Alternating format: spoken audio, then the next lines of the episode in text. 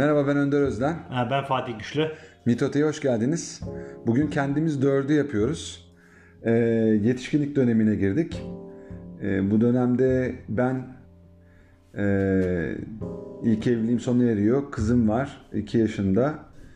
Ee, ve ondan sonraki bir e, süreç var. İkinci evliliğine doğru, evliliğime doğru giden. O süreçten bahsedeceğim. Ee, onun dışında iş hayatıyla ilgili e, neler yaptığımdan e, bahsedeceğim. Ee, bunun dışında Fatih ile olan ortaklık sürecimizin başlangıcı var. Ee, kızımla olan ilişkilerim. Ee, bunlardan bahsedeceğim. Fatih sen nelerden bahsedeceksin? Ee, ben de e, işte genelde yetişkinlik döneminde e, beni en çok etkileyen süreçlerin başında iş ilişkileri geliyor.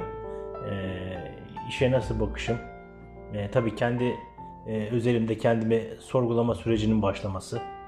Ee, bu noktada yani girmiş olduğum depresyondan sonra e, o e, depresyonun beni kendime dönerek sorgulamaya yöneltmesi gibi süreçler var. Bende evlilik süreci yok biliyorsun. Ee, bir yerden sonra e, ilişki süreci de yok.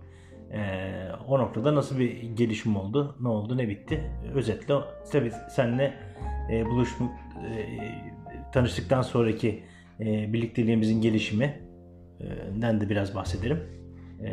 Ondan sonra da tamamlarız herhalde diye düşünüyorum. Tamam. Şimdi ben şöyle bir giriş yapayım. Daha önce e, kendimiz üçte en son işte zaten ben evlilik hayatında zor zamanların başladığını, sonra işte kızımın doğduğunu, iki yaşına geldiğinde boşandığımdan bahsetmiştim. Ondan sonra bir ilişkim oldu. Bu ilişki açıkçası bazı temel e, ihtiyaç duyduğum şeyleri e, bana sağladı. E, ama zaman içerisinde anladım ki aslında işte gerçek aşk ve, ve sevgi dediğimiz şeyin çok e, farklı olduğunu anladım. Çünkü e, bu ilişkide e, farklı dinamikler vardı. E, Amerikalıydı, Amerika'dan geldi, e, kızıyla beraber geldi ve Yaprak 2 yaşında e, bir şekilde bir araya geldik ve o süreçte gerçekten e, hiç ummadığımız kadar e, onun da benim de e, çok zorlandığım bir süreç e, başladı. O süreçte hem kültürel farklılıklar hem e, maddi e, durumlardaki e, zorluklar e, bizim aramızdaki o e, aşk ya da gerçek sevgi diye düşündüğümüz şeyi çok yıprat, yıprattı. E, çok ciddi kavgalar ettik. O dönemde ben kendi işimi zaten açmıştım. Kendi ofisim vardı. Ve ofiste de e, gerçekten başlangıca göre iyi işler yapıyordum. E, o, o anlamda tatmin kardı işim. E, fakat e, özel hayatım yine e, aslında sıkıntılarla doluydu. E, bu tabii kendi aileme de sirayet ediyordu. E, anne ve babamın hayatını da zorlaştırıyordu. E, ve bu süreçte belli bir sürenin sonunda bir ayrılık yaşandı evlenmeden önceki süreçte. E, o ayrılık e, çok zor e, ve kötü bir ayrılık oldu. E, çok kavga ettiğim ve gerçekten zorlandığım bir dönemdi. İki çocuk var.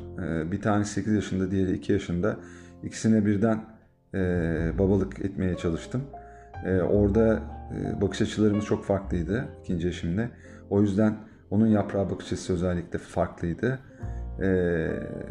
İşte ortak bir çocuk olmaması e, ve iki çocuğun birlikte e, başından beri büyümemiş olması aslında bir takım sorunlar yarattı. Hem 8 yaşındaki bir kız çocuğu e, zorlanıyordu 2 yaşındaki bebekten dolayı. Bütün bunlar hakikaten e, sonra an, anladım ki inanılmaz büyük bir şeyin içine kendimi sokmuşum. Ama o zamanlar hiç bunu düşünmemiştim. E, doğrudan atlamıştım. Tamamen duygularımla hareket etmiştim. Hiç aklı işletmemiştim. E, ve o duygularla hareket etmenin de aslında e, yani zararını gördüm. Ama bu zarar bana çok şey öğretti. E, daha sonra e, burada temel olarak niye anlaşamadığımdan bahsedeyim. Yani hem olaylarda e, kişilik çatışmaları e, ve, ve e, geçim e, sıkıntıları e, ve istenilen şeye kavuşamama, e, benim bazı şeyleri sağlayamamam. Bunlar hep sorun oldu. E, bazı şeylerde kavgalar ettik. E, açıkçası ben de çok olgun davrandığımı söyleyemem. Çok ciddi e, çocuklar üzerinden kavgalar ettik. Ve bunlar gerçekten hayatı zorlaştırdı ve ben e, çok çok şey sıkıntılı bir şey e, 10 ay yaşadım. 10 aydan sonra işte ayrıldık. Bir 5 ay ayrılık süreci oldu. O kadar kötü ayrılmamıza rağmen bayağı kavgalarla falan ayrıldık. E, sonra ben tekrar aradım ve tekrar geri döndüm. Şimdi o süreçte 5 aylık dönemde de inanılmaz özgür ve belki de işte 24 yaşında e, evlenmiş birisi için e, yaşanmamış bir, bir sürü şey yaşama e, süreciydi. 5 aylık süreçte ben ne varsa yaşadım. Hem özel hayatımla ilgili hem kendimle baş başa kalma anlamında. O kadar e, muhasebe yaptığımı düşünmem, düşünmeme karşın e, gittim tekrardan aradım. İkinci, Aynı kişiyi. ikinci eşim aynı kişiyi ve barıştık. E, ailem inanılmaz karşı çıktı E, ve ben yine e, çok fazla bunun şey yapmadım açıkçası. E, önemsemedim ve onlar sonradan yine benim ar- arkamda oldu sağ olsunlar. Ve sonra da bir zaman sonra başka bir eve taşındık ve orada e, bir zaman geçirdikten sonra ki orada da kavgalar ediyorduk e, bir yerden sonra ama eskisi gibi değildi. İlk onay gibi değildi. İlk aylıktan önceki kavgalarımızı yapmıyorduk ama e, yavaş yavaş bir uzaklaşma söz konusuydu. Ve ondan sonra da işte evlendik. Şimdi burada aslında temel şey şu, e, paradigma şu, e, inatla o bendeki eksik olan şefkati ve sevgiyi yanlış yerde ve yanlış yoldan zorlayarak, e, in- inatla ve ısrarla, olumsuz bir direnç göstererek sürdürmeye çalışıyorum. O onu almaya çalışıyorum o sevgi şefkati. Fakat işte ilk başta yürümeyen ilişkiyi, yürümemiş olan ilişkiyi ve çok kötü ayrılmamıza rağmen tekrardan başlatıp abi, onu iyileştirebileceğime inanıyorum. Bunun nedeni nedir Önder? Ya ben burada merak ediyorum. Yani e, 10 ay çok kötü bir ilişki gitmiş. Yani normal Evet, şartlar evet. altında normal bir insan 5 aylık bir ayrılıktan sonra e, kavgalar ettiği, e, içinde sıkıntılar duyduğu bir ilişkiye tekrar geri dönmez yani. Dönmemesini beklenir daha doğrusu. Tabii, tabii, Sen tabii. niye döndün yani? Ben ben şeyden dolayı döndüm ya ben e, bende bir e, şövalye şeyi var tarafı var şövalyelik yani bir şekilde zoru başarma meydan okuma e, isyan etme e, kötü giden şeyler düzelebilir hiçbir şey e, sürekli kötü ya da hiç, sürekli iyi olmaz bu inancı hep taşıdım Hmm. fakat ilişkide iki taraflı e, yani yani e, bir tango iki kişiliktir diye bir laf vardır. E, bunu tek başıma düzeltmem mümkün değildi ve ben bunu e, kabul edemiyordum ve değiştirebileceğime inanmışım. Hmm. E, zaten o güne kadar da ben- birlikte olduğum insanları değiştirmeye çalıştım. İlk eşimde dahi burada hatalar yaptım. E, sonradan olgunlaştıkça ve daha fazla bilgi edindikçe e, kişilik hakkında e, bir kişiyi istemediği sürece değiştiremeyeceğini Evet, doğru. anladım ve o süreçte hala an- yani ikinci bir araya gelmem, ikinci kez bir araya gelmem aslında hem ta- psikolojideki bu tamamlanmamış iş dediğimiz hadise onu tamamlamak için bir araya geldiğimi sonra da anladım. Çünkü o ilkinde kötü de ayrılmış olsam, nasıl ayrılmış olursam olayım o hiç önemli değil. Önemli olan insanlar kendi iş dünyalarındaki tamamlanmışlık hissi ne sahip olup olmadıkları. Eğer tamamlanmış hissetmiyorsanız bir ilişkiyle ve bir olayla ilgili onu tamamlamak is- istiyorsunuz. Bu- Bunu bilmeden yapıyorsunuz çoğunlukla. Ve ben de öyle yaptım. Bunun nedenlerinden biri buydu. Bu tamamlanmamış hissi tamamlamak. Bir de şey var bir, bir veya birden fazla okuduğum bir psikoloji kitabında da yani çocukluğunda bir takım şefkat, sevgi eksiklikleri veya terkler bulunan insanlar aslında bir başkasına yardım ederek de bu enerjileri kendileri üzerlerine almak istiyorlar. Yani Tabii tabii. e, kitapta şey yazıyor diyor hatta işte siz e, insanlara yardım eden bir meslek mi seçtiniz işte doktor mu oldunuz işte avukat mı oldunuz falan filan gibi aslında e, bir yönüyle de belki çocukluğumuzdan gelen travmalar da bizi bu noktaya yönlendirmiş olabilir. Evet, e, bence gayet güzel bir yaklaşım. E, görünmeyen çok şey var. Hı hı. Hiçbir şey gözüktüğü gibi değil. Hı hı. E, normalde yaptığımız şeyler aslında kendimize dönük şeyler oluyor. Bilmeden yaptığımız için, kendimizi bilmeden yaptığımız için de iyilik olarak yaptığımız şeyler aslında tamamen egoist Evet doğru. e, bir yan taraftan yapılmış oluyor. Belki bilinçaltının şey Evet, tetiklemeleri, tetiklemeleri farkında ve olmadan. orada eksik olan yanlarımızı yine e, gidermek, ihtiyaçları aslında gidermek.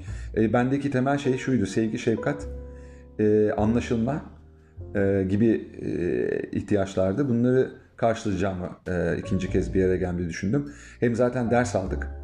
E, insan e, büyük hatadan, büyük hata yapıldı. O büyük hatadan ders muhakkak çıkarmıştır 5 aylık süreç zarfında. Ve bunu bir şekilde artık konuşarak daha düzgün bir şekilde e, daha iyiye doğru e, evriltebiliriz diye düşündüm. E, ama bunlar işte çok e, iyi niyetli ama gerçekçi olmayan. Gerçekçi oldu. E, o yüzden de bir sürü insanı da etkilediğiniz e, ve o yüzden de e, sadece kendiniz değil yani başkaları da olumsuz etkileniyor. Çocuğunuz etkileniyor falan. E, kendimi çok büyük bir tecrübe e, yumağının içine aslında fırlatmışım. E, orada bu inatla bazı şeyleri değiştiremeyeceğimi, e, gör, e, inada rağmen değiştiremeyeceğimi gö- görünce açıkçası kendime döndüm. Şimdi bu arada e, yine iş hayatı devam ediyor. Orada da açıkçası büyümeyi falan düşünmüyorum.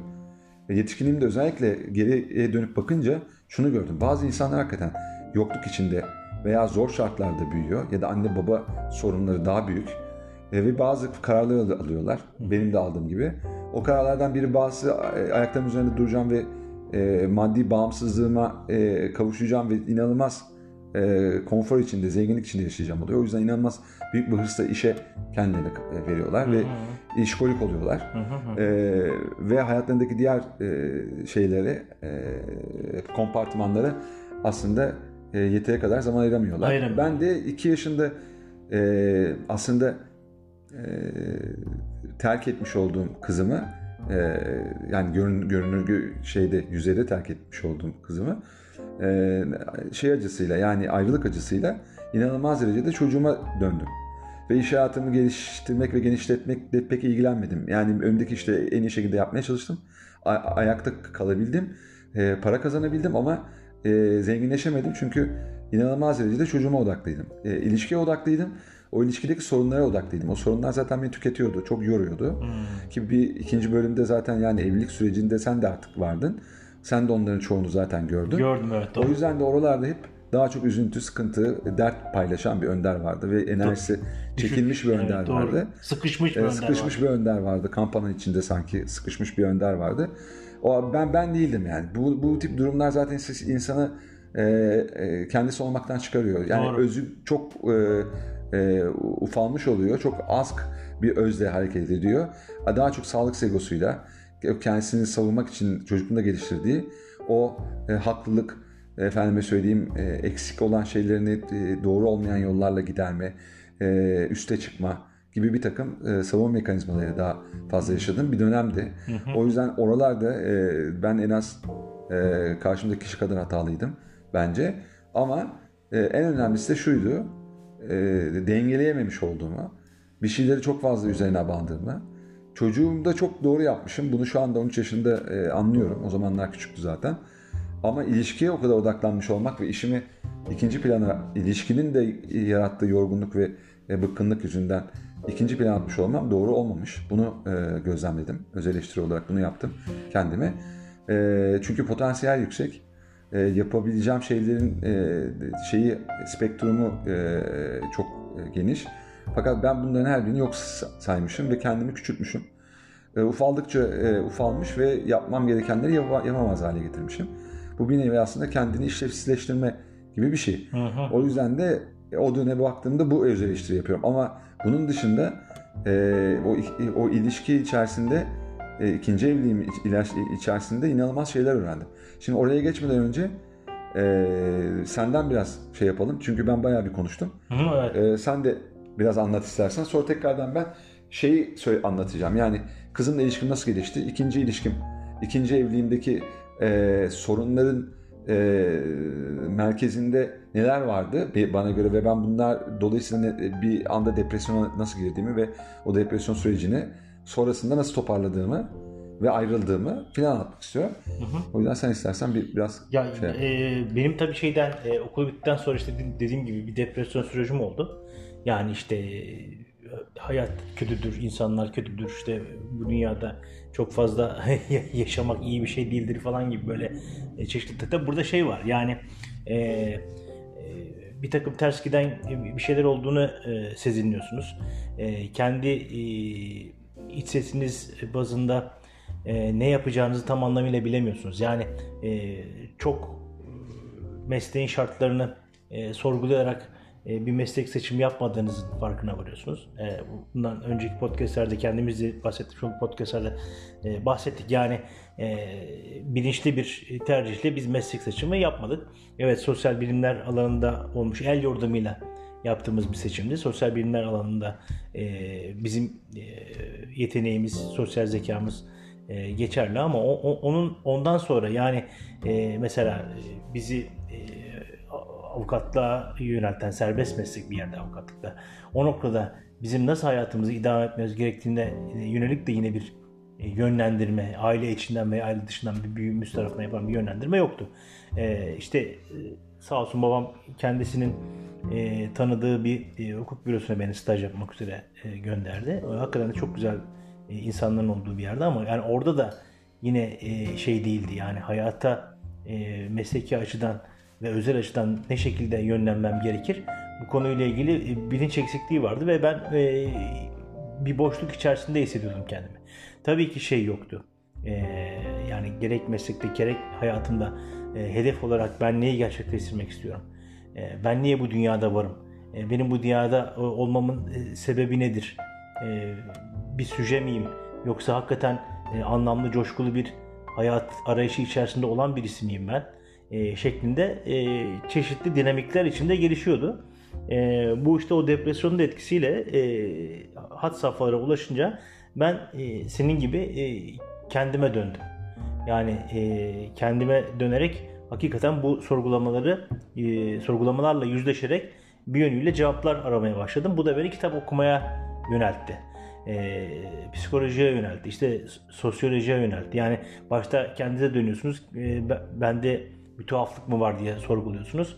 Ondan sonra o tuhaflığın olup olmadığı veya aslında sizin dışınızda bir tuhaflık olup olmadığı sorularına yanıtlar arıyorsunuz. Ben bu süreç içerisinde girdim. Bu süreç beni hakikaten kendime daha fazla dönmek e, suretiyle e, geliştirdi. Kendinde olan eksikleri, ailemde olan eksikleri e, ve toplumda olan eksikleri bu süreç zarfında e, anlamaya başladım ve hayatımda bir anlam eksikliğinin olduğunu aslında fark ettim.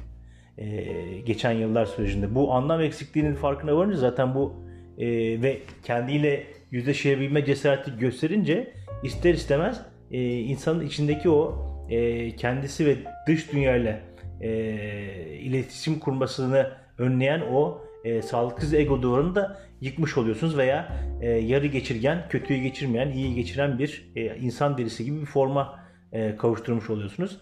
E, yıllar içerisinde e, bu bana bunu sağladı açıkçası. Ama bu hiç e, kolay bir süreç değil. Yani yıllar yıllar alan bir süreç. E, açıkçası şey de değil. Yani belki yeni nesil gençlerde daha kısa e, bir geçiş dönemi e, öngörülebilir ama bizde öyle olmadı. Yani e, şey daha internete ulaşabilme, internet vasıtasıyla bilgi ulaşabilme azdı o dönem itibariyle. Teknoloji bugünkü kadar çok gelişmemişti. Bilgiye erişim kolay değildi. E, kitaplar vasıtasıyla bunu yapıyordunuz. Bir yandan çalışmanız lazım, bir yandan kendinize vakit ayırmanız lazım. Tabii ben o e, kendimle olan e, sorunlarımı, problemlerimi yüzleşerek çözmeye çalışırken, yani kendini iyileştirme gibi bir e, prosesin içerisine girmişken, e, ilişkileri ikinci plana ettim ister istemez. Zaten e, kör topal giden e, bazı ilişkiler yaşamıştım ve onlardan da genelleyerek e, bunlar beni işte geliyor, yoruyor, üzüyor e, gibi bir takım e, çıkarımlarda bulunmuştum. E, tabii bu noktada şey o şeyi de bence sorgulamak lazım. Yani sen de e, e, içine girmiş olduğunu ilişkide belirttin. Ya gerçek sevgi değilmiş dedin. Yani gerçek sevgi nedir? Mesela burada belki üzerinde biraz düşünebiliriz, konuşabiliriz. Yani ben şey gibi görüyordum e, girmiş olduğum özel ilişkilerde. Yani bir kalıp var e, senden karşı tarafın bir takım beklentileri var. E, toplumun ve ailelerin de bir takım beklentileri var.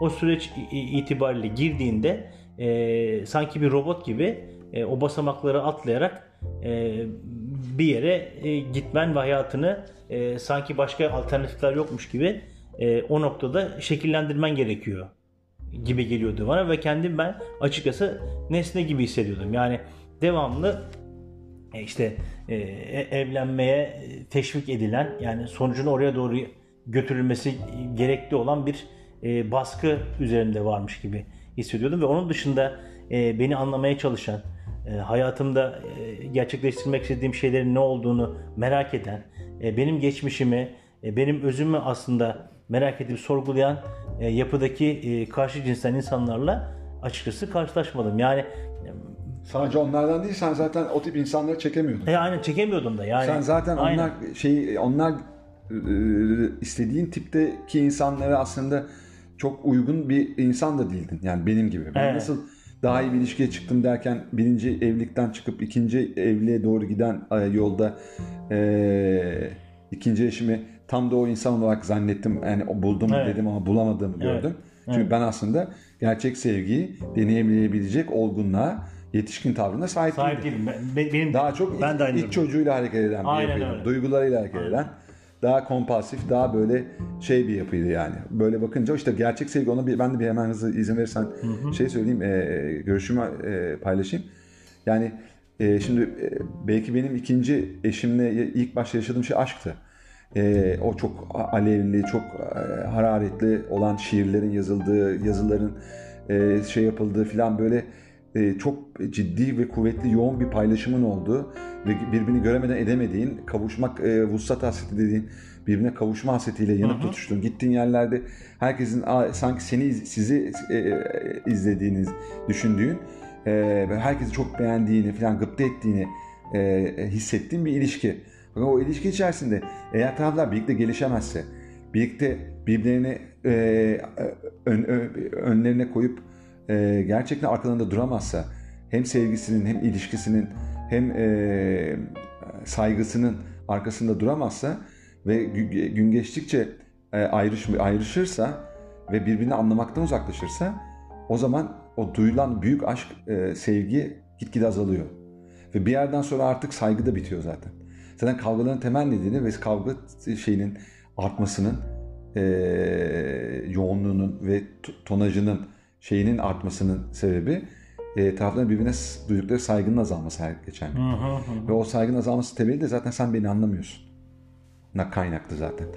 Birbirini anlamayan çiftler ne kadar aşık olurlarsa olsunlar gerçek sevgiye varamazlar. Bir, bir, bir kere işte sevgide birbirleriyle yarışan, iyilikte birbiriyle yarışan insanlardan olmak şeyi yok o ilişkilerde. Yok evet. Yani Ego o- savaşı o- var. aslında. Ego savaşı var. O büyük aşklar var öyle aşklar. Ve o aşklar geçici. Zaten iki yıl falan galiba süresi bunun. Maksimum süresi. O süre sonunda zaten herkes kendi e, birbirini tüm çıplaklığıyla görmeye başlıyor. Onu gördüğünde gerçekten o çıplak hallerimizle sev, sevebileceğimiz, Evet. Kabul e, edebileceğimiz. kabul ede- edebileceğimiz ve e, aşkınlık boyutunda e, sahiplenebileceğimiz, otantik yaklaşabileceğimiz bir ilişki e, varsa eğer zaten o iki yılın sonunda devam ediyor. Ama eğer yoksa bu ilişki çok büyük yaralar almaya başlıyor. Zaten çok kuvvetli bir aşk dediğiniz o şeyle duygularla başladıysa çok kuvvetli yoğun kavgalarla yani e, paralel olarak koşul olarak çok yoğun kavgalara yerini bırakıyor ve bu kavgalar o büyük sevgiyi aşk de- denen o sevgi halini e, çok hızlı yıprat, yıpratıyor ve hani bir yerden sonra yani o kadar sevdiğin insanla bir arada yaşayamaz oluyorsun. Evet. Çok enteresan değil mi? Bir, birbirini itiyorsun, birbirine e, görmek istemediğin zamanlar oluyor. Kaçıyorsun evden, uzak kalmak istiyorsun. Ben bunları yaşadım. Ve burada burada mi bunları yaşarken bunun gerçek sevgi olmadığını anlıyorsun. Sen devam et istersen. Ben böyle bir şey yaptım. Evet, estağfurullah. Ben çok çok da güzel katkıda bulundun. Yani e, ben sanki şey alıyorum senin an- anlatımlarından. Gerçek sevgi dediğimiz aslında bir olgunluk işiymiş, bir dinginlik Çok, işiymiş gibi geliyor Çok bana. Yani çok dingin bir tarafta gerçek evet, sevgi. dingin çok bir tarafta olması Evet. lazım. Yani Evet. bir takım psikolojik temellerin e, geçmişte kendinle e, yapmış olduğun hesaplamaların, sorgulamaların sanki tamamlanmış olması, kendini tanımış olman, kendinle ilişkini düzeltmiş, kendini şahit, şahitliğini tamamlamış, o şahitliğe de en güzel biçimiyle devam ediyor olmuş olman e, gerekir gibi geliyor. Ve e, bu özelliklere sahip iki insanın bir araya geldiklerinde e, kendi geçmişleriyle yüzleşmekten korkmadan e, kendi vizyonlarını birbirlerini anlayarak e, bir ilişki kurabildikleri, insan insana bir ilişkinin olabildiği, saygının, sevginin olabildiği, her gün, her geçen gün e, birbirleriyle yeni şeyler keşfedebildikleri ve bunun zevkine varabildikleri, hoşça zaman geçirip ortak zevklerin e, çoğunluğu kapsayan bir payda da gerçekleştiği bir ilişki olmalıymış gibi geliyor. Öteki ilişkiler, yani benim yaşamış olduğum ilişkiler, bu olgunlukta ben de olmadığım için e, biraz şekilsel geliyor. Yani nesnel geliyor. O yüzden de yani bu nesnel temelli olan ilişki nezdinde yapılan evlilikler de nesnel bir süreçte devam ediyormuş gibi gözlemliyorum ben. Ee, o- yani burada sıkıntı var. Ee, orada orada sen orada şunu da e, netlemek lazım. Orada sen e, bilinçaltın belki de yardımcı oldu bilmiyorum. Ya, yani aslında e, evlenmeyerek ilişkisizliğe e, karar vererek aslında bir yandan e, doğru yaptın. E, çünkü gerçekten böyle bir gerçek var, ya yani şey var, e, olgu var. Yani e, taraflar birbirlerini gerçekten nesne gibi görebiliyorlar. Yani nesneleştiriyorlar. Belli şeyleri eda etmek zorunda. Yani belli şeyleri, belli safhaları, fazları e, tek tek e, gerçekleştirmek ve bir sonuca doğru gitmek gibi bir şeyleri oluyor. İşte nedir bu? İşte belli süre birlikte olan, sonra nişan, işte söz, nişan, evlilik ve çocuk ondan sonra bir aile kuralım. Şimdi bu zaten sorgulanmayan bir şeyi ve sorgulanması gereken bir şey aslında. Ama sen bir yerden bir, bir yandan doğru yaptın. Bir yandan da tabii bu kararla genelleştirerek nesnelleştirildiğini düşünmekle doğru e, yaklaşmış ol, ol, olmana karşın e, genelleştirmen de seni yaşayabileceğin şeylerden uzak tutmuş. Beni Evet, de doğru. e, biraz durup soluklanıp kendine bakıp işte belli şeyleri fırsat bilip ya yalnızlığı da tecrübe edip onu anlamaya çalışmak yerine sürekli ilişki içine kendimi sok, soka- sokarak da ben de e, o dengeyi diğer e, tarafta bozmuşum. Yani günün sonunda baktığımızda ikimiz de dengede değiliz. İkimiz de şeyin terazinin diğer uçlarındayız ve, Uçlarındayız, evet. ve her iki tarafta aslında doğru e, şey olması gereken taraflar değil. Değil evet. O, o yüzden de yani temelde her iki kafa mindsette e, gerçek sevgiye gidebilecek mindsetler değil. Değil evet doğru. Kafa yapıları değil. Değil. Ya bu bu yüzden de e, sonuçta biz ikimiz de aynı kapıya çıktık. Aynı aslında. kapıya çıkıyoruz yani. Evet. A- dengesizliklerle aynı kapıya. Ama ama ama ilişki insan insan kendisini ilişkide tanır, ilişkide gelişir hakikaten. Onu yaşamamış olmak da bence bir eksiklik. Yani Tabii. yani bunu sen bugün zaten e, teyit ediyorsun. O yüzden de ben çok rahatlıkla söylüyorum senin yüzüne karşı. E, bu da bir olgunluk zaten bunu fark etmiş olman. O yüzden ben ilişki yaşamamayı değil, ilişki yaşamayı tercih ederdim yine. E, ama daha doğru şeyler yaşasaydım diyorum. E, sonra diyorum ki yaşayamazmışım çünkü o, o, o doğru şeyleri yaşayacak e, olgunluğa, dinginliğe, e, şeye, e, melekelere sahip değildim. Yani e, hakikaten e, hiç sahip değilmişim yani. Çok hatalar yaptım yani bunlar e, bence benim yaşıma gelmiş bir insanın e, o yaşta işte 30'lu yaşlarında bunların çoğunu yaşamış olmak çok da ağır bir yük aslında aynı Aynen zamanda. öyle. Çok da büyük Aynen bir tecrübe ama. Evet doğru. Tabii şey de oldu aslında bu süreçte her şerde bir hayır vardır.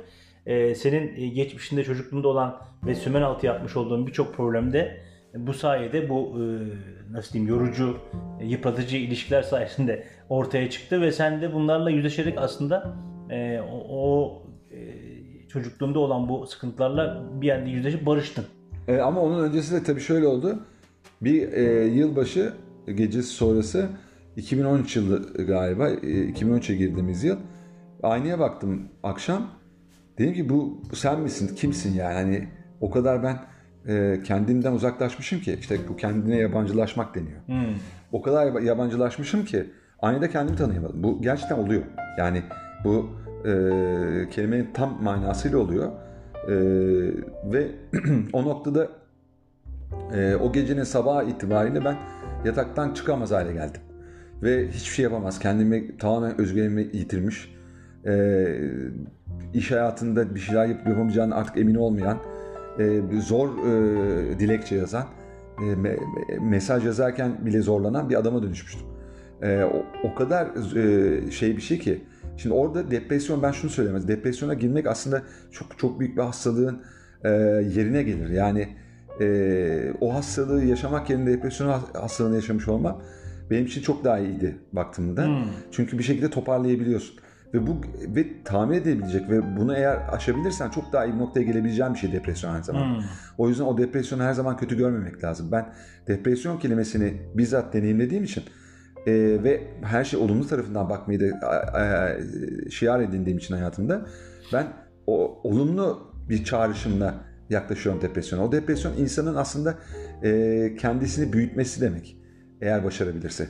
Kendisinin daha iyi versiyonuna ulaştırması demek. Evet, Şimdi doğru. ben oradan bir noktadan sonra farkına vardıkça aslında ya ben olmak istediğim adama adam olamamışım. Geldiğim noktada benim iyi iyi bir insan olduğuma inanmam hiçbir şey ifade etmiyor. O yüzden de şunu söylüyorum. En zor ilişkiler, en acı verici ilişkiler e, dostlukta ya da e, sevgili ilişkilerinde, e, karı koca ilişkilerinde en acı veren ilişkiler aslında seni e, en çok geliştiren, seni gerçekten yansıtan, senin nasıl bir adam olduğunu, nasıl bir insan olduğunu, nasıl bir kadın olduğunu sana ke- e, gösteren, görebilirsen yüzleştiren ilişkiler aslında. O yüzden inanılmaz derecede e, kıymet vermek lazım. Yani şey dedikleri de e, şaşırır bazı insanlar. Yani sen nasıl bu kadar acı çektiğin bir ilişkiye müteşekkir olabiliyorsun? Hayır tam tersine o ilişkiye müteşekkir oluyorum. Çünkü eğer o ilişki olmasaydı bugün ben e, şu anda yaşadığım hayatı bu şekilde deneyimleme, deneyimleyemezdim. E, bu seviyede bir olgunluğa ulaşamazdım. E, daha ileriki yaşlarımda kötü ilişkiler yaşamaya devam edip daha fazla kendimi yıpratabilirdim. Doğru. Ama ben bunların her birini e, görece olarak göreceli olarak e, nispeten daha genç bir yaşta e, tecrübe ettim ve bu bugünüme çok fazla olumlu yansıdı. Ve ben bunu tabii ki de o depresyon sürecinin sonunda olumluya doğru evritmeye karar verdiğim için de böyle oldu. Yani bir şeyleri ders alarak gerçekten onları artık yapmama kararı almak başka bir olgunluk gerektiriyor. doğru. Ya e, sürekli hata yapıp o fasit e, daire içinde e, kalıp sürekli tekrar eden o karma yasalarından biridir o. Yaptığın şeyden ders almazsan sürekli tekrar eder. O tekrar e- etmesini göz göre göre e, şey yapıp e, kabullenip hata yapmaya devam etmek değil benim söylediğim. Eğer öyleyse benim dediğim gibi bir noktaya gidemezsiniz. Evet doğru. O yüzden de o acı veren ilişkiler sizin için öğretmen olamazlar. Şey aklıma geldi. Edmund Husserl'in bir sözü var. Farkındalık olmadan farkında olacak bir gerçeklik yoktur diyor. Ee, o gerçeğin farkında olmadan da aslında insan tam anlamıyla da özgür değildir diyor. Yani e, çünkü o gerçeğin farkında değilseniz seçim özgürlüğünüz de yok. Anlatabiliyor muyum? Yani sen aslında orada o süreç içerisinde e, bu farkındalıkları geliştirerek, kendinle yüzleşerek e, aslında senin farklı farklı seçimlerin de olabileceğini, farklı alternatiflerinin bulunduğu, e, bir yönüyle de seçim özgürlüğünün olduğunun farkına vardın diye düşünüyorum. Yani Evet. tek yolun o, o olmadığını Evet. düşündün. E, Ben şey söyleyeceğim. Seni peki burada şeyi kaynatmayalım. İş hayatını e, sen bir noktadan sonra bir yerde çalışıyordun. Sonra kendi Yani ofisini o- aç, açtın. O, bi- bi- birden fazla şeyde çalıştım. e, ofiste çalıştım. E, aslında şunu söylemem gerekir. Yani geç- kendi geçmişime, iş yaşantısı geçmişime baktığımda ben e, çok meslek itibariyle bir anlam bulduğumu söyleyemiyorum. Yani e, geçmiş yapılara baktığımda, geçmiş kendimle yüzleştiğimde. E, yani e, o kendi yapmış olduğum mesleği aslında e, kendi e, hobilerimi e, den almış olduğum hazları bir yönüyle tatmin e, aracı yapmış Karşılama. olduğumu, karşılama aracı yapmış olduğumu gözlem. Yani e, işte bir, bir takım paralar kazanıyorsunuz. E, zaten bekarsınız.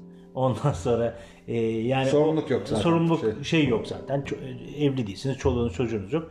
E ne yapacaksınız yani mesleğinizde de bir anlam bulmuyorsanız e, bu ister istemez yani anlamın eksik olduğu yeri haz tamamladığı için e, işte hobilerinizi artık bir yönüyle de işte e, sizi tatmin etmesi amacıyla yatırım yaptığınız bir alan haline getiriyorsunuz. E, ve e, mesleğin sadece bu yönüyle e, haz e, tatmini yaşatan bir araç moduna getirmiş olduğunuzun farkına varıyorsunuz. Yani işte yıllar içerisinde bunun da farkına varınca yani burada dedim bir şey var. E, eksiklik var. Yani bu gittiğim yol benim e, doğru bir yol değil. Hatta yani e, sırf kendi mesleğim açısından değil bu e, Danish Navarro'nun e, kariyer ve varoluş kitabı var. Yani bu konuları e, felsefik temelde son derece güzel bir şekilde ele almış. Yani e, kendinde varlık, kendisi için varlık dediğimiz i- iki ayrı e, kavramı yaratmış. E, yani o orada bir yerde kendinde varlık oluyorsunuz. Yani e, sanki bir sürünün parçasıymış gibi şu andaki e, iş yaşantısının geneli de bana göre böyle. Yani bir yere girip kapağı atıp çalışıp e, sabit bir maaş alıp e, çok da anlamlı e, olması da gerekmeyen bir işte e, siz e, kendi hazlarınızın tatminini e, yaptığınız bir araç halinizde getirmiş olduğunuz e, iş ve işlerde çalışıyorsunuz. Yani işte görüyoruz yani bazı çevremde arkadaşlar da işte e, şu tarihte şurada işte kayak turu varmış oraya gidelim. E, veya bilmem nerede e, işte Kanarya Adaları'nda şu kadarlık tur varmış. E, ona e, yapalım veya hangi tur oraya giden daha ucuz örnek veriyorum. E, hayatları e, bun- bunlarla geçiyor. Yani e, gayet şey konuşmalar e, hayat hakkında şey, e, çok sorgulamayan e, sığ konuşmalar içerisinde e, bir sürü mantığıyla geçen bir şey var. E, geçen hayatlar var aslında. Yani e, Tanrılar Okulu'nda işte o yazarı Stefano Deanne e, buna aslında bir yönüyle kölelik sistemi diyor. Yani körlük içinde yaşıyorsunuz. Aslında e, öyle değil. Yani hayatınızın büyük bir kısmını e, geçirmiş olduğunuz işinizin hakikaten size anlamlı ve e, anlamlı gelmesi lazım ve coşkulu bir hayat yaratıyor olması lazım. Yani e, ben e, ancak bunu bir noktadan sonra fark ettim. O orada da e, e, kendi işimi kurmuştum, açmıştım. Yani kendi işimi de aslında e, en başında e, kurarken e, bu anlam arayışından e, uzak bir noktada kurmuş oldum. Ben de- ben de farkına öyle, varıyorum. ben de. Yani e, bir takım zorlamalarla işte gidişatın artık oraya doğru e, yönlenmesi gerektiğiyle ilgili bir takım adımlar. Sanki hayat bize oraya değer girmiş de biz farkında olmadan o adımları atmak zorunda kalmışız O- gibi. Orada bir şey söyleyeceğim. İnsan istemediği bir şey de yapıyor. Hayat öyle bir şey ki seni aslında daha iyi versiyonuna ulaştırmaya çalışıyor. Evet, Sen doğru. bunu eğer kabul eder ve e, e, Evet. e, olumsuz bir direnç geliştirmezsen Evet doğru. gerçekten oraya doğru gidiyorsun. Ben de arkadaşlarımla ofis açıyordum. Her biri e, e, vaz e, ge- geçti ve ben tek başıma kaldım. Sonra sen açtın. Sonra biz seninle tekrardan buluştuk ve gerçekten görüşmeye başladık. Yıllar yıllar sonra. Evet ve işte o orada baktık oradan sonra da biz bir araya geldik. Yani sen bu bizim benim olduğum hana geldin. Ee, şeyden İstiklal Caddesi'ndeki vakıfandan. Ondan sonra buraya gelmenle birlikte biz ayrı iki ofiste de olsak gitgide ilişkimizi geliştirdik. Konuşmalar, etmeler, işte okumalar, okumaları paylaşmaya başladık. Orada baktığında aslında hayat bizimle ilgili zaten şey karar aldık. Ee, biliyorsun ayrı bir kendimiz beş yapacağız. Orada bizim ortaklığımızı ve ilişkimizi aslında masaya yatıracağız. Nasıl biz bugün e, yani Fatih Önder ikilisi olduk, nasıl bir ofis kurduk ve nasıl gidiyor her şey. Bunları bir ayrıca bir podcast'te ele almak istiyoruz. Evet doğru. O bakımdan oraya çok girmeyeceğim. Evet. E, ama e, benim aklımda hiç yoktu serbest e, Aynen. çalışmak. Ben, ben yani yıllarca korktum birisinin ya. yanında çalışayım, birisiyle beraber gideyim işte ortak olurum orada falan. Burada yine sürü psikolojisi var tabii. Tabii. Ee, ama hakikaten iyi ki kendi ofisimi açmışım. Ee, ve küçük e, bir ofis olsa da her zaman e, kendimi geliştirme fırsatı buldum. Yani aslında yalnızlığın ve o küçük kalmanın avantajlarından biri, biri inanılmaz kendinize dönebilmeniz. Ve insanın bence en önemli emellerinden biri kendisini geliştirmek ve daha iyi bir insan yapmak olmalı. Bunu da kalabalık içinde yapmanız kolay değil. Sakinlik gerekiyor. Gerçekten adanmışlık gerekiyor. Bizim aslında şeyimiz, çizgimiz, ülkümüz kendimizi geliştirmek vasıtasıyla bilinç evrimine katkı sağlamak ve Evet. topluma bu geliş, gelişmişliği e, yay- yaymaya çalışmak. Aynen. Biz bu misyonla aslında kendi ofisimizi açmışız. O yüzden ben yıllarca niye ben daha fazla adam almıyorum yanıma, niye büyümüyor benim işlerim diye çok sorguladım. Ama ben bunu istemediğimi fark ettim. Ben bunu istememişim. Ben herkes gibi olmak zorunda değilim. Ben e, bu hayata bir kere geliyorum bildiğim kadarıyla. Bir daha gel- geliyorsam da onu şu anki şeyimle bilemiyorum. Kesin bir kanıt yok. Yok o yüzden de onu onu şey yapamıyorum. İnanıyorum geldiğime ama bunu kanıtlayamıyorum.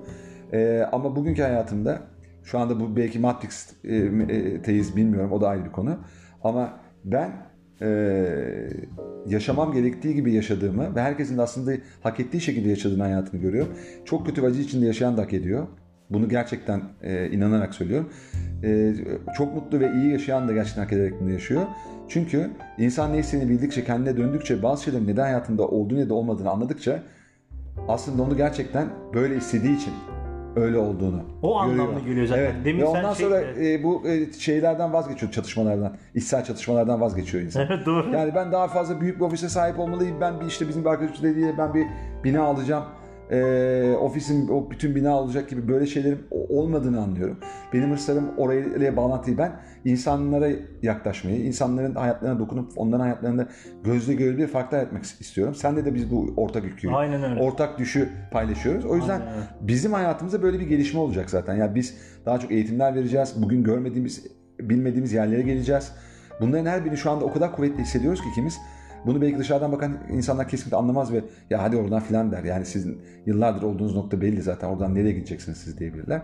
Aslında kendi mesleğimizde, branşımızda inanılmaz derecede geliştik. Çok insan bizi tanıyor artık. Ee, yerli En, yabancı. en azından yani bizim branşımızın e, bu ülke için öneminin ve anlamının farkına vardık. Farkına vardık. O, o da ve- ayrı bir ve- ve, sorgulamaydı ve, yani. ve insanlar artık bizim gerçekten neden bunu yaptığımızı anlıyor ve bize ihtiyaç duyuyor. Ve bu, bu noktada da mesleğimizde de branş uzmanlaşarak geliştiğimizi görüyorum. Böylelikle biz yine spesifik bir alanda bir şey yapıyoruz zaten ve spesifik işlerle ulaşmayı e, ve belli alanlarda, belli konularda kendimiz gibi. İşte o zaman kendinde varlık değil, kendisi için varlık Aynen oluyorsun. öyle. O kendisi için varlık oldu, o- olmaya çalıştığımızı yıllardır anladığımız için artık daha mesut, daha rahat bir hayat sürüyoruz. Bu da çok önemli bence podcast açısından. E, ve buradan itibaren e, ben sana bir soru soracağım. Onu da özellikle e, kendimiz beşten önce paylaşmanı rica ediyorum. Senin bu süreçteki e, aile yaşantın ve ondan sonra son dönemde aldığın e, kararlar e, silsilesini e, bize kısaca paylaşır mısın? Çok önemli. Belki bununla ilgili bir ayrı bir podcast yaparız. E, ama o o dönüşüm bence artık o gelişim, değişim, dönüşüm üçlüsünün dönüşüm kısmındasın sen o noktada. Evet. Bunu bir anlatır mısın? Bu kendimiz ve podcast'in çok önemli bir yanını oluşturuyor bence. Çok gururla e, bu soruyu soruyorum yani. Çok gurur duyuyorum. Ya, e, ya ben, ben tabii şey de yani e, hayattan bir anlam e, bulamayınca e, hayattan e, de o sürünün içerisinde yer aldığınızı da bir şekilde yani bir şeyleri değiştiremeyeceğinizi farkına varınca e, hayattan bir beklentiniz kalmıyor. E, ne olacak ki diyorsunuz. E, ben yıllarca işte e, daha önceki podcast'ta da söyledim ailemle e, yaşadım. E, bir konfor alanında, bir güvenlik alanında kendimi Küçük odanda, hissettim. Aynen. Plaklarını keşif, çevirip. keşif e, alanına e, girmekten e, Hatta kaçarak risk hiç almadan. haz haz e, ortamının yaratmış olduğu işte aşırılıklarla yani işte o plak benim olmalı. Yani o plak benim olmalı dediğin şeyde aslında oradan alacağın müzikten alacağın müzik dinlemenin vermiş olduğu keyfi de kaçırıyorsun. Aynen bravo. Öyle bir şeye giriyor ki iş yani o, o oradaki şeyi hatta bir şey vardı bir abimiz yani o da o da plak, plak koleksiyoneri bir plak buldu mu aynısından dört tane alıyordu. Yani Ya of. şeye bakar mısın? Hırsa bakar mısın? Yani e, tam anlamıyla bir şey. E, ben o dönemlerde kendim bir körlük içerisinde. Yani o farkındalık olmadan farkında olacak bir gerçek yoktur Evet, deniyor ya. evet. Edmund Husserl'in sözü itibariyle. O farkındalıklara sahip değildim. E tabi yıllar içerisinde bunun farkına vardınız da o, o, o e, raddede e, bir yaşam kurduğunuzda aslında kendiniz olmadığınızı anlıyorsunuz. O çok önemli. Abi onu bir anlatır mısın? Yani sen ailenle yaşadın ve bu ailenle yaşadığın e, bu sürecin e, işte son 5 yıl, son 3 yıldan bahsedelim. E, o nasıl farkına vardın? E, tabii bizim konuşmalarımız var, gözlemlerim var, kendinle ilgili gerçekten Tabi tabi yani e, onlar- yapıcı öz eleştirilerim var vesaire. Bunlarla nasıl? Yani çok kısa bir arkadaşımın e, sözünü söyleyeyim. Yani ben ona e, o emlakçıydı bir arkadaşımın eşi. Yani ben dedim ayrı evde yaşamak istiyorum artık. Onun bana söylemiş olduğu söz şuydu yani hakikaten anlayışlı bir sözdü. Evet dedi yani o evin artık seni yansıtmadığını hissediyorsun mi dedi. Yani bu bu aslında bu cümle tanımlıyor. Beni ya- yansıtmayan bir hayat içerisinde yaşıyorum ben. Hani ben olamıyorum aslında. Yani bir kişiliğim de o yönüyle gelişmiyor. Anlatabiliyor Evet, muyum? evet. O andan itibaren ben yabancılaşmaya başladım. Yani ben olmaya başlayınca e, yani o yaşamış olduğum e, konfor alanına yabancılaşmaya başladım aslında. E, Ve bu ki- da, bu da e, faydalı bir yabancılaşma. Tabii faydalı bir yani. yabancılaşma. Yani şey senin ilk bu podcast'in başlarında söylemiş olduğun kendi yabancılaşma negatifse bu da aslında bir yönüyle pozitif ve kayan bir yabancılaşma. Evet, evet, yani evet. o e, yaşamış olduğunuz o sizi e, kendinize yabancılaştıran Anne baba evi. yaşamdan diyelim. aynen Evet. e, çıkmak istiyorsunuz. Evet. Yani kendi e, ayaklarınız üzerinde durabileceğiniz, kendi yaratmış olduğunuz bir hayatı deneyimlemek istiyorsunuz artık. Yani burada da şu var yine geçen sene Bir de kendisi için varlık olmak diyebilir miyiz? Tabii tabii diyebiliriz. Ya özel hayatında kendisi için varlık olmak diyebiliriz. Ve iş ve özel hayat diye de ayırabiliriz Tabii, tabii, aslında. tabii. Yani e, orada şu var aslında. Yani bizim toplumun sosyolojik anlamda baktığımızda e, ve psikolojiye kayan bir yönüyle ait olma bilinciyle birey olma bilincinin yaratmış olduğu kültür farklarını ben birebir yaşayan, e, bu konuyla birebir deneyimleyen birisiyim. Yani bir yönüyle e, Osmanlı toplumuna baktığınızda e, kalabalık ailelerin yaşadığı, anne babaların iç içe olduğu, büyük annelerin, büyük babaların da torunların da birlikte yaşadığı kalabalık bir aile sistemi var. Bir de batı tarzında artık bireye doğru kayan, e, kendi ayakları üzerinde durarak o hayatı e, yaratan bir yaşam tarzı var. Yani e, iki uçta bakıldığında da e, bu iki yaşam tarzının birçok şeyi var, falsosu var. Hani dengeli yaklaşıldığında yani ait olma bilinciyle birey olma bilincini doğru noktada e, empoze ettiğinde yani batıya baktığında aileleri Aşırı bireyciliğe, geçen, aşırı aşırı, bireyciliğe. aşırı bireyciliğe kayan bir yan var. Bizde de aşırı Bizde de aidiyetçi. aşırı ait olmacı yani Aidiyetçi. aidiyetçi bir yapı var. Yani anneler babalar işin içerisinde. Bir O yüzden de çocuk evden çıkamıyor Tabii gençler yani e, evden çıksın çıkmasın. Yani o bağlaşıklık Evet. evden çıksa bile bazen e, yok olmayabiliyor. Evet, devam Veya ediyor. anne babalar e, gençlerin özel ilişkilerine karışabiliyorlar. Yani hiç şey yok. Onlar artık birey oldu. Yani onların evine biz izinsiz şusuz busuz gidip gitmemeliyiz gibi bir e, saygı duymalıyız gibi bir mentalite yok. Orada bir hak görüyor onu kendine. Ya e, o bireyler de anne babayı tanrılaştırmışlarsa kolay kolay sınır koyamıyorlar. Yani buralarda dengelerin sağlanması lazım. O yüzden de Sonra e, sen peki bunları e, sağ, yani anladıkça evet. en son dedin ki hayır ben buraya ya ben çok da güzel ifade ettim. Bence yeteri kadar da gayet netti. Evet. Ve oradan itibaren de sen dedin ki ben Kendi, kendi, kendi, e, kendi evimi kuracağım, kendi evimde yaşayacağım. Böyle bir şey olmasını istiyorum dedim.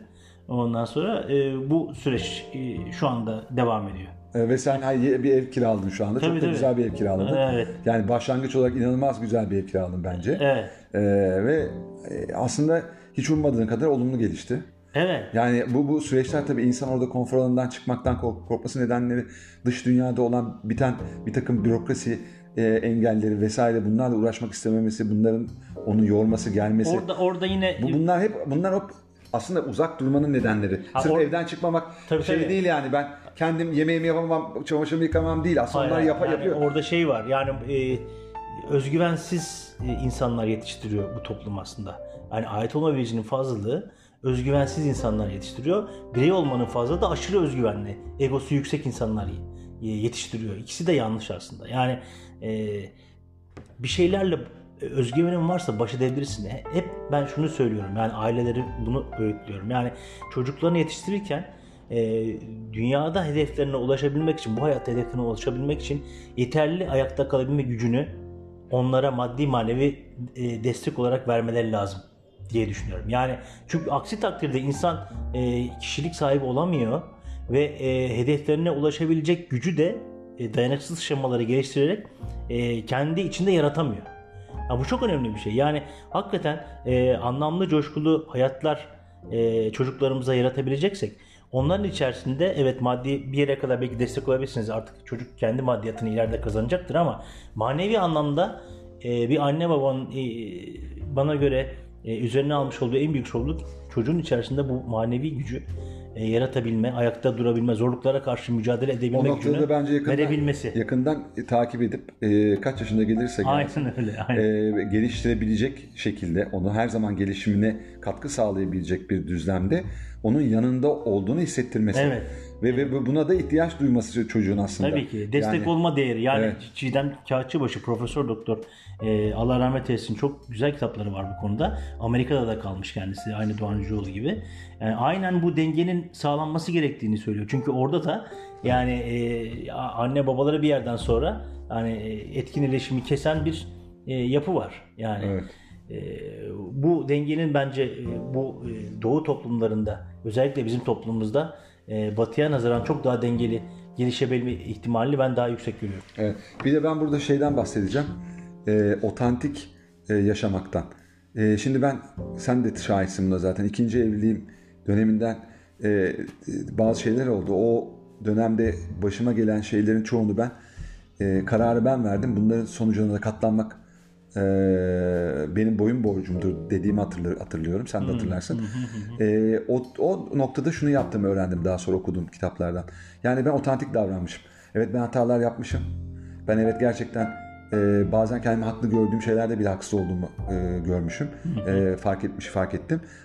Ama ben bütün bu hataları sahip çıktım. Yani şunu yapmadım. Ağlayıp sızlayıp ben hatalarımı e, tamamen reddedip bütün sorumluluğu karşımdaki insana ya da hayata atmamışım. Ben dışsallaştırmak yerine içselleştirmişim.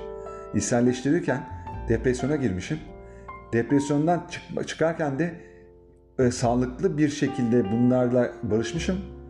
Ve o barışma gibi e, belli konularda barışamadığım noktalar olduğu için ben de aynı senin gibi yıllar sonra anne babamın evime, ev- evine döndüm. ve Bir buçuk yıl onlarla yaşadım. E, çok e, benim için kolay olmadı manevi açıdan özellikle psikolojikman. E, belli şeyleri tekrardan gördüm. Annemle olan özellikle aramdaki bazı e, bitmemiş işleri orada tamamladığımı e, hissediyorum. O açıdan çok iyi oldu. E, ve hayatım, e, ilişkilerim gözle görülür biçimde daha iyi hale geldi. Çünkü her yaptığınız hatanın sorumluluğunu almayı başardığınızda ve bunlara hakikaten otantik biçimde yaklaştığınızda o hayat sizi ödüllendiriyor Ha, ve evet. sizi o, e, gitmek istediğiniz, olmak istediğiniz yere ve kişiye doğru O yöne e, doğru götürüyor. ilerletiyor ve ve gerçekten siz geliştiğiniz için de benzerler benzer benzerlerini çektiğine göre e, o benzeri buluyorsunuz. Ya o günkü halinizin karşılığı olan benzeriniz e, kişi olarak karşınıza çıkıyor. E, ve bu, bu hayata güvenle de doğru orantılı bir şey. Yani biz yaşama güvenmeye alıştık yıllar içerisinde. Hayat aslında yanında. Madden ve manen. Bunun olmadığını e, düşündüğünüz dönemler çok uzun sürebilir. E, veya öyle gözlemlediğiniz dönemler değilim. Ama buna inanmaya devam ederseniz muhakkak hayatın yanında olduğunuzu size hayat bizzat kanıtlayacaktır. Evet doğru. Bunu, bunları da tecrübe ettik. Bunu da söylemek Çok istedim. doğru. Ve o süreçte de e, çok zor günler yaşadım e, mad- madden de. E, ama bugün geldiğim noktada özellikle bizim seninle olan ilişkimizde e, bir sürü sıkıntıyı, bir sürü zorluğu e, birlikte aştığımızı ve o zorlukların başında antagonist etkilerle karşı karşıya kaldığımızı, e, bizim ortaklığımıza e, daha e, negatif yaklaşan insanların olduğunu bunu bir sonraki kendimiz beşte anlatacağız. E, fakat onlara bu antagonist etkilere rağmen biz e, doğru bildiğimizi e, şey, yaptığımızı ve bunların gerçekten bizim yararımıza olduğunu gördük gördük ve bu da bizim aslında doğru yolda olduğumuzun bir işareti. E, bir de bugüne kadar yaşadığımız şeyler e, daha çok olumsuz gibi gözükse de o olumsuz şeyler bizi bir bugünkü insan yaptı. iki bugün bizi daha iyi bir insan yaptı. Üç bizi bugün çok daha kararlı, çok daha güçlü, çok daha coşkulu e, insanlar haline getirdi ve bunun sonucunda o beklediğimiz güne bizi yaklaştırdı ve bizim bugün bunu çok büyük bir güçle, çok büyük bir e, inançla e, hissediyor olmamız ve e, yani savunuyor olmamız e, mümkün hale geldi ve bunlar çok kıymetli şeyler çıktılar. O yüzden hiçbir şey gözüktüğü gibi değil, derinlemesine bakmak ve ne, ne olup bittiğini daha iyi anlamaya çalışmak lazım. O yüzden senin bu, özellikle şunu da söyleyeyim, senin bu verdiğin karar, e, yıllarca ailenle yaşayıp ondan sonra artık bu benim hayatım değil, ben kendi hayatımı daha bu otentik yaşamaya karar verdim demen ve bunu eyleme geçip e, bir sürü ay- aydınlanma yaşayıp babana ne kadar benzediğini, en eleştirdiğin kişiye çok benzediğini ve bütün bunların e, senin hayatında ne kadar ket vurma neden olduğunu anlayıp kabullenip bununla barıştığında büyük bir dönüşüm içine girdiğini gördüm. Ve bu bence çok az insanın yapabileceği bir güç şey. yani çok cesaret isteyen bir e, eylem. E, insanlar için çok kolay olan şeyler. Yani ne var sen 24 yaşında çıkmışsın evden. Aa, diğeri de 28 yaşında çıkmış. Ama bak adam 50 yaşında ancak çıkmış diyenlere söylüyorum. 50 yaşında çıkmak çok daha zor. Bunu yapabilmek 25 yaşında çıkmaktan çok büyük cesaret ister. O yüzden de yine hiçbir şey gözüktüğü gibi değil. O yüzden eleştirirken veya yargılarken çok dikkat etmemiz lazım. Çünkü biz çok da erken dışarı çıkmış olabiliriz ama Önder Özden'in hikayesinde olduğu gibi çok büyük üzüntüler ve acılar çekmiş olabiliriz. O yüzden Fatih'in de dediği gibi, e, senin de dediğin gibi Fatih'cim, e, evden dışarı çıkmak e, ya da aileyle yaşamak değil mesele. Mesele senin kendi içinde özgürlüğüne, gerçek özgürlüğüne kavuşman. Bağlaşık e, bir ilişki yaşadığını ailenle kabullenip bununla barışıp e, onları da olduğu gibi sevip, affedip kendi hayatına karışabilme cesareti göstermen, kendi hayatını yaşayabilecek güce sahip olabilmen. O yüzden e, eve evden çıkmış olsam bile ben ben senin bugüne e, geldiğin noktaya e, ancak gelebildim. E, bu da aslında yine e, çok önemli bir fark olmadığını aramızda gösteriyor. E, ben de senin sayende bu olgunluğa erişip bunu ayırdığına varabildim. E, bunun için de teşekkür ediyorum çünkü e, her zaman senin yanında olmayı tercih ettim. Her zaman sana inandım ama e, bu yaptıklarında ben e, daha da e, güçlü ve anlamlı ve coşkulu bir hayat yaşama şansına erişiyorum. O yüzden de hakikaten e, sana minnettarım yani. Ha canım benim aynı aynı e, duygularla ben de sana yaklaşıyorum. Yani aramızda hakikaten güçlü bir il- ilişki var. Ama bu ilişkinin e, temellerinin e, deki gücün nasıl oluştuğunu da işte bir sonraki e, kendimizle ilgili podcast'imizde e, dinleyicilerimizle O, paylaşacağız. o iki hafta sonra yapacağız onu da. Evet. E, ve ben e, yine uzun bir podcast oldu. Bununla ilgili de küçük bir şey söylemek istiyorum. E, bize yazan, sorduğum bazı arkadaşlarımın e, yorumları genellikle uzun yaptığımıza ilişkin eleştiri odaklı. E, ben sadece uzunluğunu sormuyorum. Dinlediğiniz e, kısa sürelerde dahi neler e, hissettirdik size, neler düşündürdük. En azından o bölümlerle ilgili düşüncelerinizi paylaşmanızı rica ediyorum. Ve e, şunu da şimdiden ifade edeyim. Biz uzun yapıyoruz ve uzun yapmaya devam edeceğiz gibi gözüküyor. O yüzden de e, sabrı olanlar için bir podcast yaptığımızı kabul ediyoruz biz. Bunun da barışığız. E, ve bu şekilde de kısa olanlar olabilir. Bazen espri e, mahiyetinde çok kısa yapabiliriz. Ama bizim podcastlerimiz görünen köy kılavuz istemez uzun olacak. O yüzden de şimdiden sabırla bir, bizi dinleyenlere özellikle teşekkür etmek istiyoruz. Evet sonuna kadar dinleyen varsa bu podcast'te Evet. olursa Dinlemeyenlere de dinledikleri süre için teşekkür ediyoruz. Evet. Ve biraz daha hayatta sabırlı olmalarını, biraz daha e, dinlemeye, biraz daha kendilerini bu e, çok akışkan ve hızlı hayatta biraz kendilerini yavaşlatmalarını e, diliyoruz ki etraflarında olup bitenleri ağaçların e, şırıltı, hışırtısını, kuşların cıvıltısını duya- duyabilecek bir dünyaları olsun. evet, evet. E, bu düşüncelerle sevgiyle e, selamlıyoruz herkese ve kendinize iyi bakın diyoruz. Mutluluklar diliyorum hoşçakalın. Hoşçakalın.